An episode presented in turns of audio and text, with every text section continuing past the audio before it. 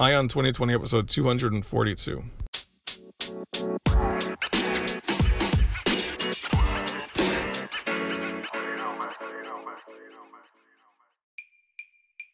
Have 2020 vision with Ion 2020, your source for the news and events in the lead up to the 2020 presidential election. I am Ray Eaton, and I will keep you up to date daily until November 2020 with a libertarian perspective on the candidates and their policies, along with the news. Thank you for joining me. Now let's clear our vision.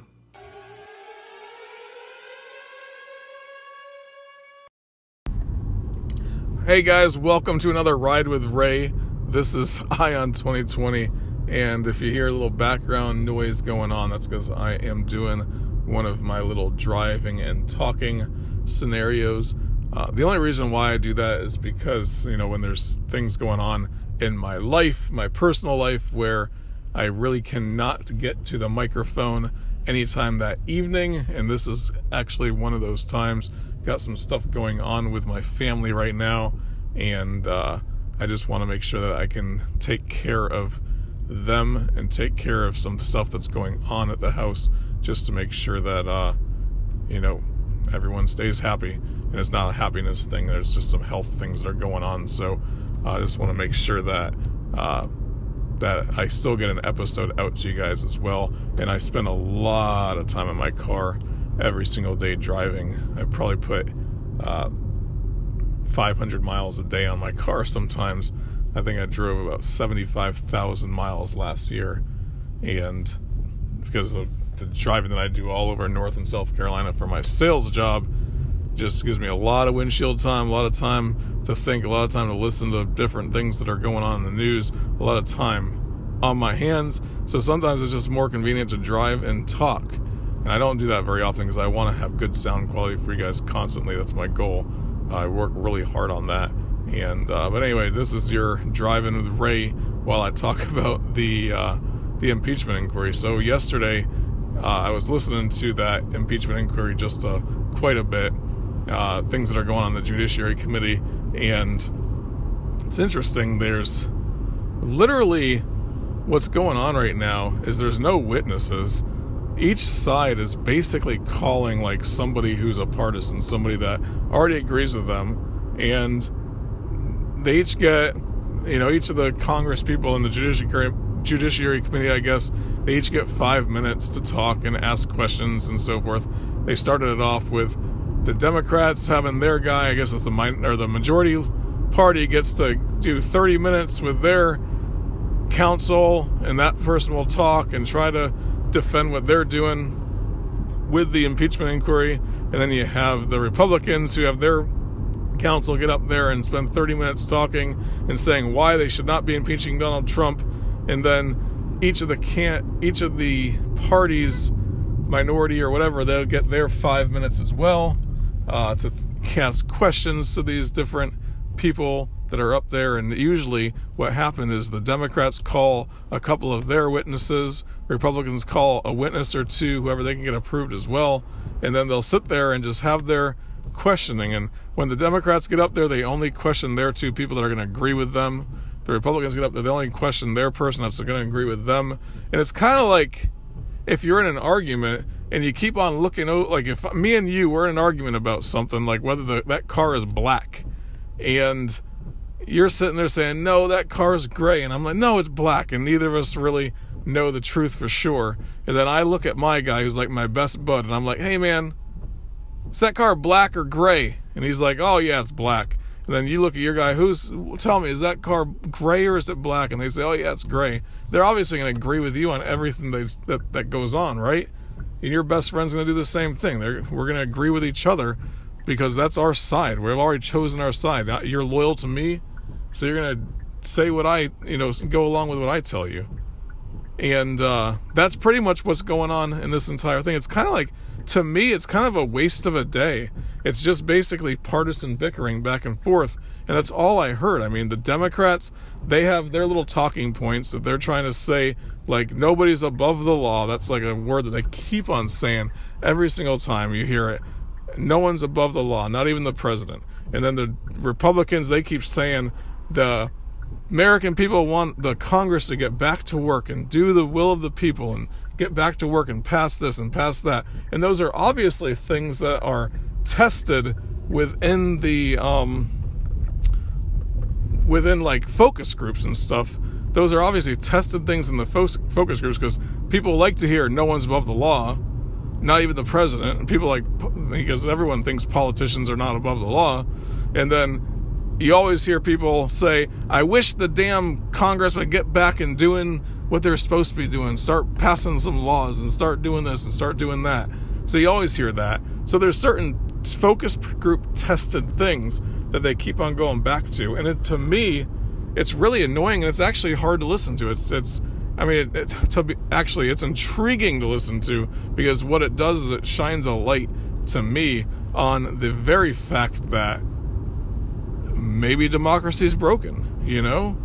And maybe it'll help other people to say, hey, you know what? The system that we have, these people that are in charge, this all-powerful government that we have created, maybe we should pull something away from it. Maybe we should start limiting that government. Maybe these people shouldn't have so much power. Maybe that's what people will start to see. I don't know. I wish I knew exactly what most people in America were thinking. I mean, I guess there's different polls that come out and stuff, but this is not hurting Donald Trump whatsoever. He is stronger today than he was 2 months ago. 2 months ago, his approval rating was like 37, 38%, low 40s. The other day I looked at it, it was like 52% approval rating. Why would that be? Why would people that keep on hearing all this terrible stuff that the president supposedly did, whether he did it or not, I don't know. That's for God and him to decide, apparently. But everyone's looking for proof and evidence, and I mean they're looking for facts. And there's some facts in the case that obviously say that he probably did something that maybe he shouldn't have done. But is it impeachable? Who knows? But it's between, you know, no one really knows the facts. No one really knows the facts. But all this is bickering back and forth, it sounds like to me. And it's really, really annoying. It really is. But it's, like I said, it's intriguing to listen to because it's shining that light, man. And that's what we want to do as libertarians. One of the things that is great about being a libertarian is you look at things from a little bit different perspective than the Republicans and the Democrats. The Democrats look at everything from like an emotional standpoint. You know, we got to help the poor because they're so lowly and all that. And the Republicans, they seem to look at everything from this idea that not necessarily businesses are good or anything like that, but it always seems like they talk about being like fiscally responsible, which they're not. They talk about, you know, going to wars and being the people that are, you know, for being patriotic, which, whatever, you know, they could say they're patriotic all they want to, but when you're sending soldiers overseas to die for Saudi Arabia and you're willing to support sending 14,000 troops over to protect the Saudi government, to me that is not at all patriotic whatsoever. So there's different things that these people, these different parties talk about being, which they're not those things, you know? They're both the party of more government. They're both the party of more power. They're both the party of taking power away from you and centralizing it into the federal government, taking powers from the states and centralizing those in the federal government. They're both the party of that. They're both the party of big government. They're both the party of spending. And when you're libertarian, it's great. You get to look at things from a different perspective. You look at it from a limited government perspective. If you just have that one philosophy that says anything that limits government is good, anything that helps the freedom of man, that's good. Anything that, I mean, that you get down to the non-aggression principle, and it comes down to, is it hurting somebody else? No. Are you aggressing upon somebody else? If you're not, then that's okay. Whatever it is, as long as you're not aggressing on someone else or asking somebody to aggress upon somebody on your behalf. And that's a lot of the things that people do in the government. When you say, I want to tax Jeff Bezos' money, or Not I, but I think we should tax Jeff Bezos more. That's saying, I want the government to go confiscate more of Jeff Bezos' wealth and give it to other people, or give it to the government to do it with what they will. Do you really think when you take Jeff Bezos' money, that money's going to somehow get back into the hands of the poor or the middle class or the needy? No, that's not the truth. They're going to spend more money. The more money the government takes in, the more revenue they take in, the more money they spend on frivolous things, the more they spend on just junk, the more they spend on buying more votes, the more they spend on buying more, tax breaks for their friends and they're politically well-connected and so forth. So, but that's, when it comes down to non-aggression, are you somebody that is for non-aggression completely? And if you are, then you'd have to say that you're a libertarian. You're not for taking stuff from one person and giving it to another. You're not for forcing somebody to give you their stuff, and you're not for getting a group of 10 people together and asking them to go get that stuff for you. Yeah, you didn't aggress on them, but you asked somebody else to do it for you on your behalf. Libertarians are against that. And I think that's a great thing. I think it's phenomenal that we have a philosophy that says that. No other political entity has that philosophy. Some of them say our baseline is the Constitution. That's like the Constitution Party, right? Our baseline is the Constitution. But I say our baseline is not aggressing upon other people. That's a phenomenal baseline, right? I think that's a good baseline. Limited government, that's a great baseline to be a part of. Whatever we can do. I would say limit government down to the Constitution, but how far can we take it from there? That's a starting point, right? Limit it down to the Constitution. Limit the federal government down to the Constitution. That's fine. Protect, use the federal government to protect the borders of the United States, maybe. Use it to raise an army when we're invaded. Use it for those constitutional purposes.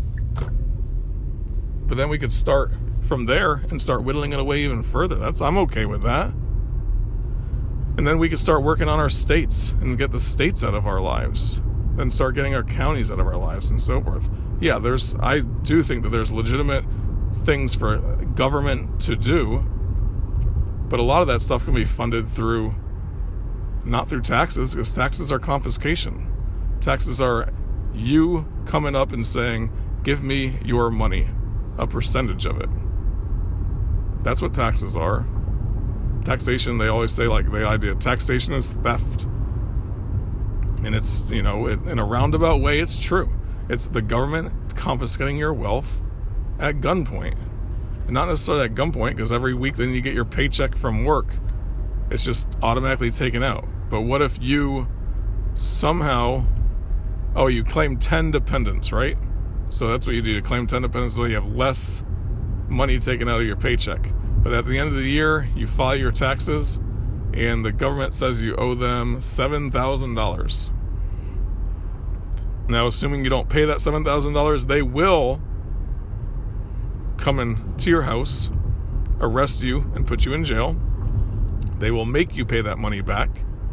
They will put a lien on your property. They'll take all of your property if they have to get you to pay them back, to get you to pay that money. So they can confiscate your wealth. So they will. They will even kill you if you resist.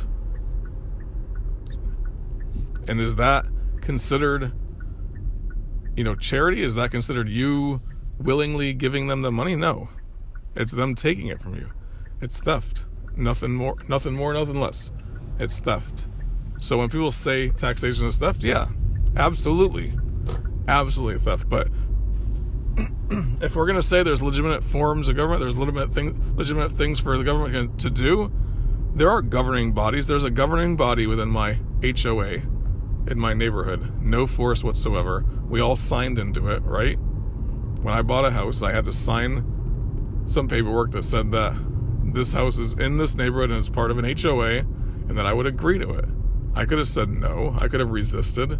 I could have just said, I'll find a house that doesn't have an HOA. But I chose the HOA because it makes my neighborhood look nice. I drive in during Christmas and there's Christmas lights up. They keep a fountain. They have all kinds of stuff. We have a pool. We have nice, bushes and landscaped areas that are public areas. We have playgrounds, the whole 9 yards. I mean, it's great. And I'm willingly signed up for it as a voluntary transaction. And there's a government, there's a HOA. It's our government. If I don't like it, I can get in there and become a member of that government. But I signed on to it. It was something that I willingly decided to participate in. Is there something that our federal government, do we all sign on to that? No.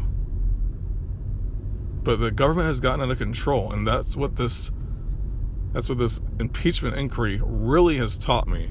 And I hope that it's shining the light on other people, or to other people as well, that the government has gotten out of control. If our government did not give money out to foreign countries, if we did not pay off foreign countries to do our will, if we did not have all of this foreign intervention going on, then the president would have no ability to withhold funds or not, or do whatever they say he did. He'd have no ability to do that. But we're funneling money from our taxes we're funding money from China. We're borrowing that money from China. We're funneling that money over to Ukraine and everywhere else. Changes one hand to the next. And it's us. We're paying for it. And if it's borrowed money, then our kids are paying for it. If our government wasn't doing so much stuff, then we wouldn't have to worry about that. And that's what I hope that this is shining a light on for other people to see. And that's a good thing. It's a good thing when people start to doubt their government, when people start to see the cracks within that government. That's a great thing. Because it causes them to think, maybe we should bring our government closer to home. Maybe we should stop depending upon a bunch of politicians in Washington who are paying each other off in bribes, basically, in order to get what they want. Because that's what they do every single day up there. You vote for this and I'll vote for that. One thing for another, right? That's what they do. So, hey guys, I'm going to go ahead and cut that off right here, though. Impeachment inquiry, very exciting stuff, as you know. And, nothing that I want to listen to much longer, I could promise you that, but we're going to be dealing with it for basically the next several months as they start going into the Senate. They have to start trying it there as well. That'll be interesting to see. But like I said earlier, it seems like everyone's just bringing their guy that's going to agree with them up, ask them questions, get them to agree with them, and then hopefully it is, hopefully it sways public opinion in one way or the other. That's what they're all trying to do. It's a propaganda game. Is all it is. So keep that in mind, all right? But hey, guys, I appreciate you joining me for another day on Ion 2020. This is Ray Eaton, your host. And go ahead if you want to email me, ray@irontheempire.com. You can also check me out on the website, irontheempire.com, Facebook, and on Twitter. What do you think it is? Ion the Empire? That's right. And then something that I really appreciate when people do, and I've gotten some good reviews, some great reviews as well, is give me a 5-star rating and then give me a review. And if you do that, when you do subscribe, then you'll be able to come back tomorrow and have clear vision for 2020.